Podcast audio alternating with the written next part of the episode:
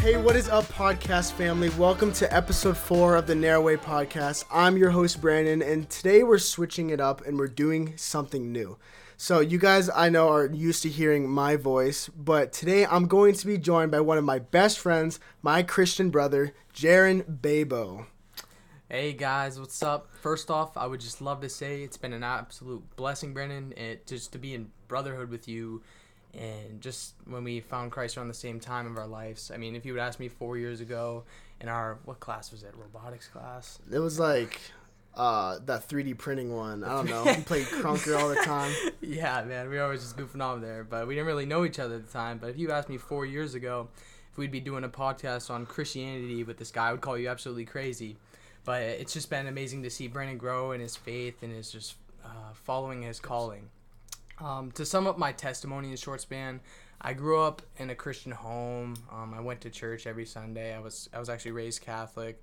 I thought I was a Christian. I wore a cross chain. I had a maybe Bible verse in my bio here then, but I never really walked it out. I didn't really realize the weight of my sin until me and Brandon started becoming good friends, and he started being on fire for the Lord and posting about his walk with Christ, and I was just interested in this because I thought I was a Christian, so I was just asking him a lot of questions, and I realized he really made me realize the weight of my sin and just how much I actually needed a Savior and how I needed to be born again and to enter into the kingdom of God. And so from then I knew I needed a Savior, so I called on Jesus' name, and I've been on fire for the Lord since, and me and him have done just many great things in his name together over the years, and we've just become a powerhouse for his kingdom. All glory to God. Powerhouse. Yeah. I like that. That's a good ring to it. So, dude, we've been like dreaming of having a podcast forever. We'll be walking around at nighttime, like 2 a.m, have a nice conversation about God. Like, dude, we should start a podcast. Mm-hmm. Then we get all hyped about it, then the months will pass and nothing will happen. But we're here. Yeah. We got the podcast. Amen. And things seem to be going well. Okay. Amen. So hey, Jarren, today we're gonna be talking about church hurt, which is extremely prevalent in today's society, I believe. And I think one of the most crucial examples around the world that we have seen is the surge of hate and like oppression towards the LGBT community. In the church, it's like, it's just... Mm-hmm. And I totally see it, to be honest, and I've actually heard a lot of people from the LGBTQ community and just on how they've actually been really hurt by something some pastors have said or have, even just people from the church. And, it's sadly to say, like, in my early walk with the Lord, I was kind of just on fire for the Lord. I just wanted to call people out for their sin, And then I've grown from that, realizing I'm just as... We wanted to be right. Yeah, we wanted to be right. We wanted to be right. Yeah. And I've hurt some people with some things I've said, and I truly regret it.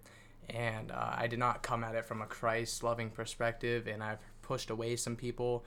And if any of you are listening right now and you've been pushed away by me, I truly apologize, and I just hope that... you can come back to the church and realize the love that Christ has for you, and that we're just imperfect people trying to be like Christ, and we're going to mess up. Yeah, and this doesn't even just apply for people who are LGBTQ. I mean, if you've been hurt at all by the church, then that was something that was wrong with the people in the church. The thing you have to realize is Jesus is the type of person who is never going to hurt you for your sin. He's going to convict you, but he's never going to hurt you. Like, I was watching this video on Instagram the other day, and it was talking about guilt and shame come from the devil because it's going to push you away from God, because, like, you feel guilty. If you feel guilty towards someone, you're not going to want to, like, be close to them because you're like, oh, he's going to be mad at me. She's going to be mad at me. I don't want to be near him. Mm-hmm. But when God convicts you of that sin, it's like, maybe I shouldn't be doing this. Maybe I should go to God and figure out what I should be doing. So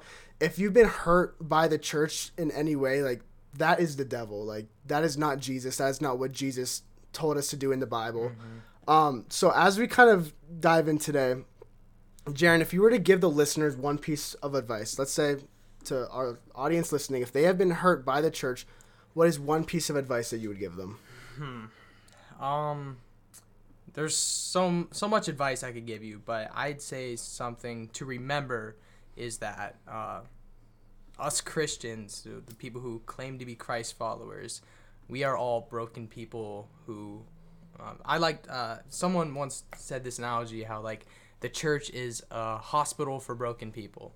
You know, we're not perfect, so we're Christians because we're not perfect and we need a savior. That's good. And I just say, if you've been hurt by someone in the church, realize that they are not perfect at all. We are all on the same equal plane. We are all we've all fall short of God's standards. You know? We're actually going to dive more into that today. The whole idea of like realizing that people, especially in the church, still are by like no means perfect. Mm-hmm.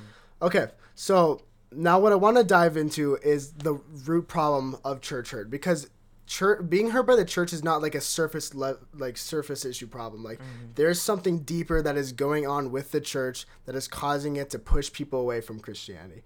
Mm-hmm. Unfortunately, I think you and I both know enough people who have been hurt with the close, and some we're very close with, because they left the faith due to a bad experience with the church. And I can't help but wonder if the people who are listening are wondering, like, what's the big idea of church hurt? So the first thing I want to talk about is eternity. Mm. And what I mean by that is you have to understand, when it comes to deciding whether or not you want to be a Christian because someone else hurt you in the church, like, there is so much at stake. And the biggest thing at stake is your eternity. Like, this choice with whether you're going to accept the church for what it is, or if you're just going to keep pushing yourself away, mm-hmm. is going to be the decision you make that is going to, at the end of the day, decide, are you going to be with God forever, mm-hmm. or are you going to be away from God forever? And it's such a crucial thing, and it hurts because, like, there are people out there who are twisting the minds of others, and it's having, like, a significant impact on their eternity. Oh, yeah, 1,000%. Especially, like, if you look at it this way, someone once told me, does one bad apple on a tree make the whole tree bad? Yep. You know, does it make the roots bad? Of course, Christ is the root of the church, and sometimes there are some bad fruit, but that doesn't say that the whole tree is bad. You know? Exactly, yeah.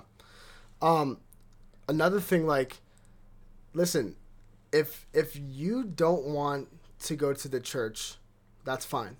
You know, Jesus never told us that the way to get to heaven was to go to church every Sunday. Mm-hmm.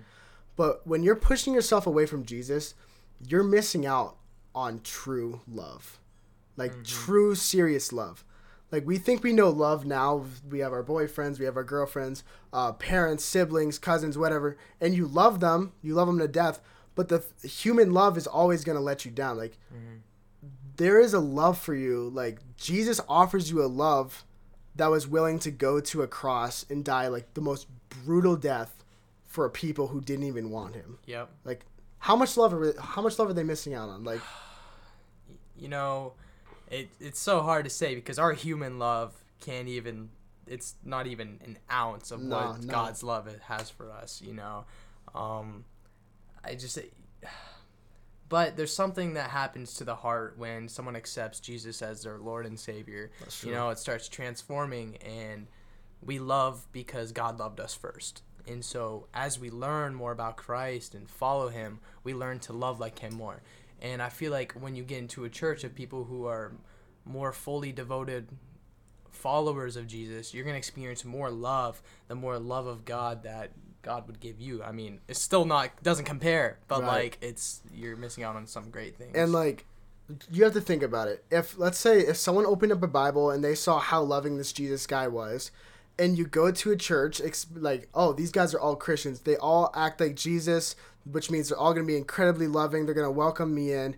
You go into this church, and then instead of being loved, you're shamed for what you've done in your past. You're told you're a sinner. Mm-hmm. You're going to hell. And like, it just feels like everyone's attacking you. Mm-hmm. I can understand why, if you've been hurt by the church, you wouldn't want anything to do to Jesus, because you go in there having an expectation of love for this guy who came to die for the world named Jesus. And then instead you get harassed, you get attacked. Mm-hmm. And if anything, you feel no love and you feel excluded from everything.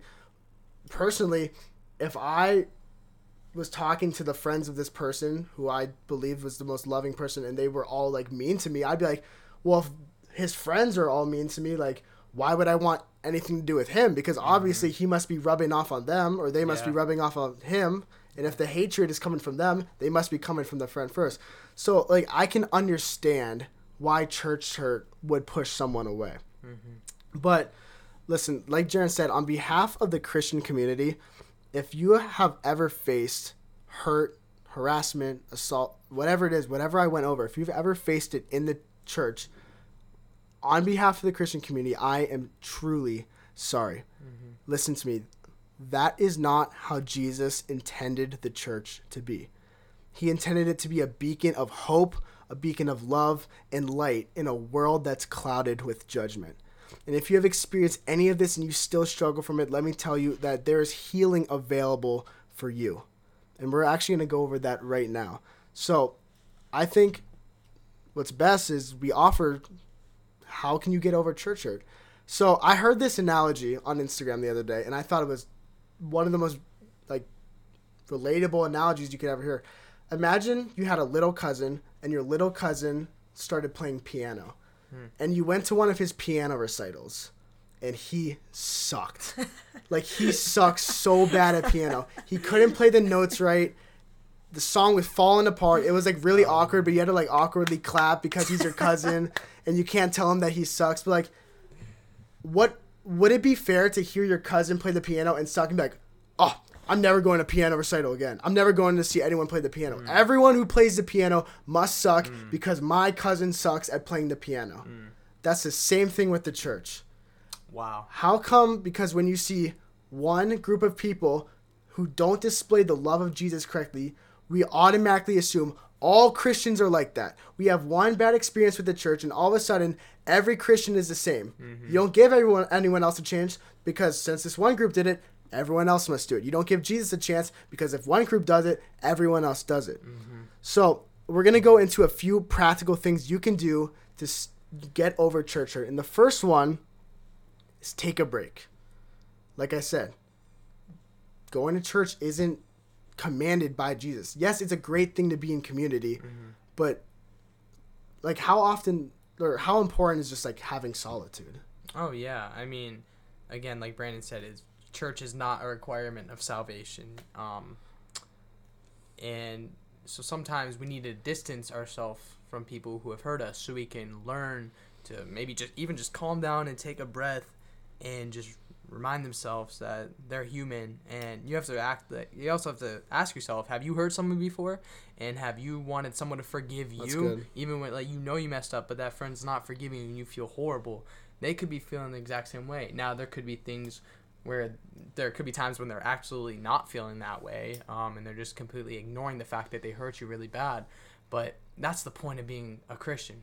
It's based off of forgiveness. Yeah. That is why we are Christians. If it wasn't for Jesus being nailed to that cross and just taking the worst death possible for us so that we could simply call on his name and ask for forgiveness and just, like, realizing the weight of our sin and just have a heart of repentance, and he forgives us for every past, present, future sin you will ever do. He forgives that. So why don't we practice that? Yeah. I mean, you know. And, like, that sometimes that sort of mindset can only be reached when you take yourself away and you just sit down with Jesus and you just pray for the ability to have forgiveness. Like, when you take a break from the church and all the busyness and all of the hurt you might have experienced, and you just sit down with Jesus, the perfect embodiment of love, you're going to see, like, what it really means to be a Christian. Because these other people are not, like, what it means to be a Christian. You don't become a Christian for other people. You become a Christian to become what the Bible says, actually, a little Christ. Yes. To, like, represent Jesus and be a little version, like a mini little Jesus walking around the world and showing him what the kingdom means. And you actually went a lot into forgiveness, which is actually our second point, practicing forgiveness. So practicing forgiveness, I believe, is an essential part of the healing process. it doesn't mean that we just like forget what happened, mm-hmm. that we condone it, because the chances are, if you've been hurt by the church, the number one thing you're not going to do is just forget it ever happened and be like, oh well, and just go back to church. That's not what we're asking you to do. Yeah. Instead, forgiveness is when we choose to release our anger and our bitterness and just go to God. And here's the thing.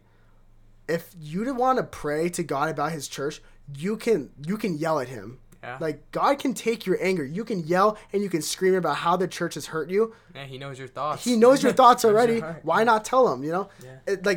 Keeping that away from God is going to do you nothing except just build more and more and more anger in your heart. God can take it. He can take it. Just pour it out to him. And when you pour it out to God, you get all those emotions out.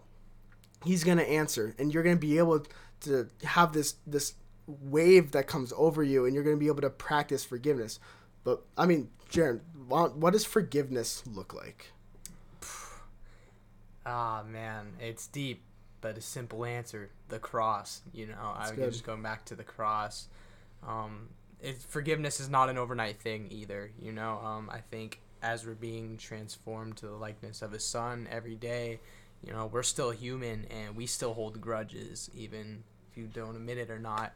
I feel like we can all admit we still have a little hate in our hearts for somebody who's hurt us, But praying, it's strictly the grace of God that's going to get you to be able to forgive someone who's hurt you so bad, And I feel like there's just people who go through some crazy stuff. I mean, for example, say if I was a father and someone raped my daughter or anything. One of my biggest fears. Biggest fears, right? Horrible. How could I come to that person in forgiveness? Yeah. But if Jesus forgave him, if Jesus can forgive him, so can I.